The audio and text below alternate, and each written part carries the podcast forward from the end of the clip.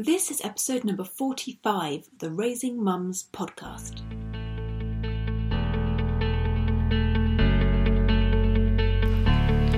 Welcome to Raising Mums, a live weekly broadcast streaming on Facebook and Instagram that inspires mums to live with purpose and intention, to raise their children mindfully, and empowers mothers everywhere to own their lives and thrive doing it. You're not a qualified teacher. How do you expect to homeschool your children at home? You don't have any qualifications, you don't have any teaching experience. Surely it's better to give your children to to people who who know how to teach who spent years of their lives teaching other children. Surely they are more qualified than you to homeschool your children. Nobody my friend is more qualified to teach and home educate your children than you are Assalamu alaikum, welcome. This is the Raising Mums podcast, and this is one of the short episodes that I do every Wednesday on my Facebook page, Our Muslim Homeschool on Facebook. Um, and so this is going to be a really short episode, but I want to talk about something very important. This misconception, this idea that you need to have a teaching qualification or some kind of experience in order to homeschool your children effectively there are some fantastic teachers out there in the world. I've had some great teachers myself, and they were great teachers and they were great people. But none of them, none of the most talented, dedicated teachers, no, it doesn't matter how dedicated and, and talented they were, none of them will compare to the dedication you have as a parent to your own child. You would do whatever it took if your child couldn't do a maths problem, couldn't just couldn't grasp some kind of concept, you would do whatever it took to find all the different ways of teaching it, all the different resources. You would make sure, even if it meant staying up late into the night, waking up early in the morning to do the research, to get the information, you would do whatever it took. There is no teacher in the world that can match you for devotion and dedication and love. When you when you teach at home, it is very different to school. So, school, the, the teachers at school, they stand in front of the class and they tell the students what they need to know, what they need often to think. When you homeschool, you come alongside your child and you learn with them. It is a very different relationship. You are not spoon feeding them. You are not expecting them to memorize. There is some memorization in homeschooling, but it's not the focus. You're not expecting them to memorize what you've just written on the board. You're not telling them this is what you need to know. This is what is important. No, you come alongside your child and you learn together. You explore concepts together. You discuss things and you encourage your child to learn and learn how to learn. It's not just about spoon feeding them. Um, Charlotte Mason said the only real education is self education. And you might have experienced that yourself. You know, things that you took the initiative initiative to learn, things that really um, you were excited to learn about. Those are the things that have stuck with you not the things that you were forced to learn and that you were spoon fed and that were forced down your throat as a child. Um, and that really is the art of homeschooling.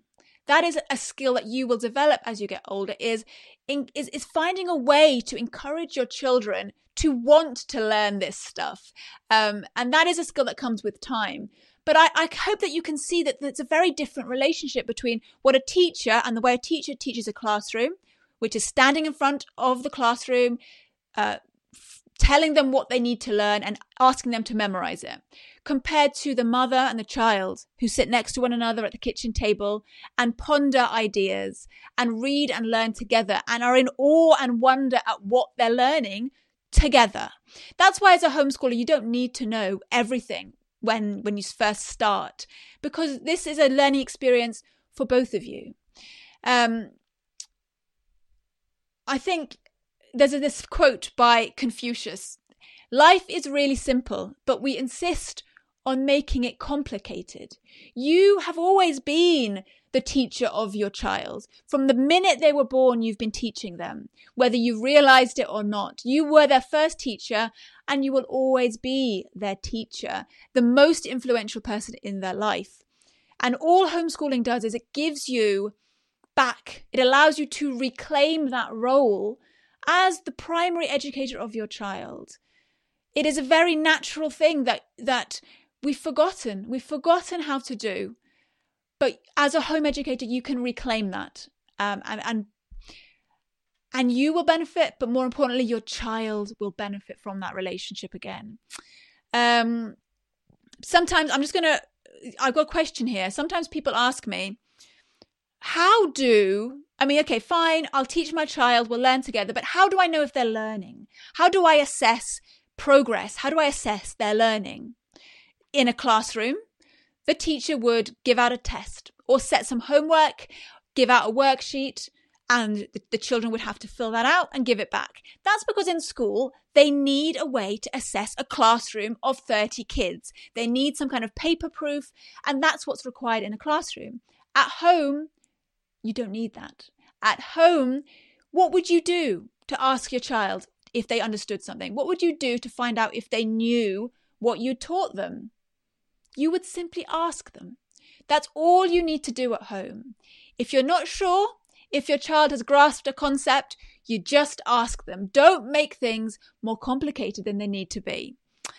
Um, something else that I want to point out is I do know some teachers who left the profession to home educate their kids.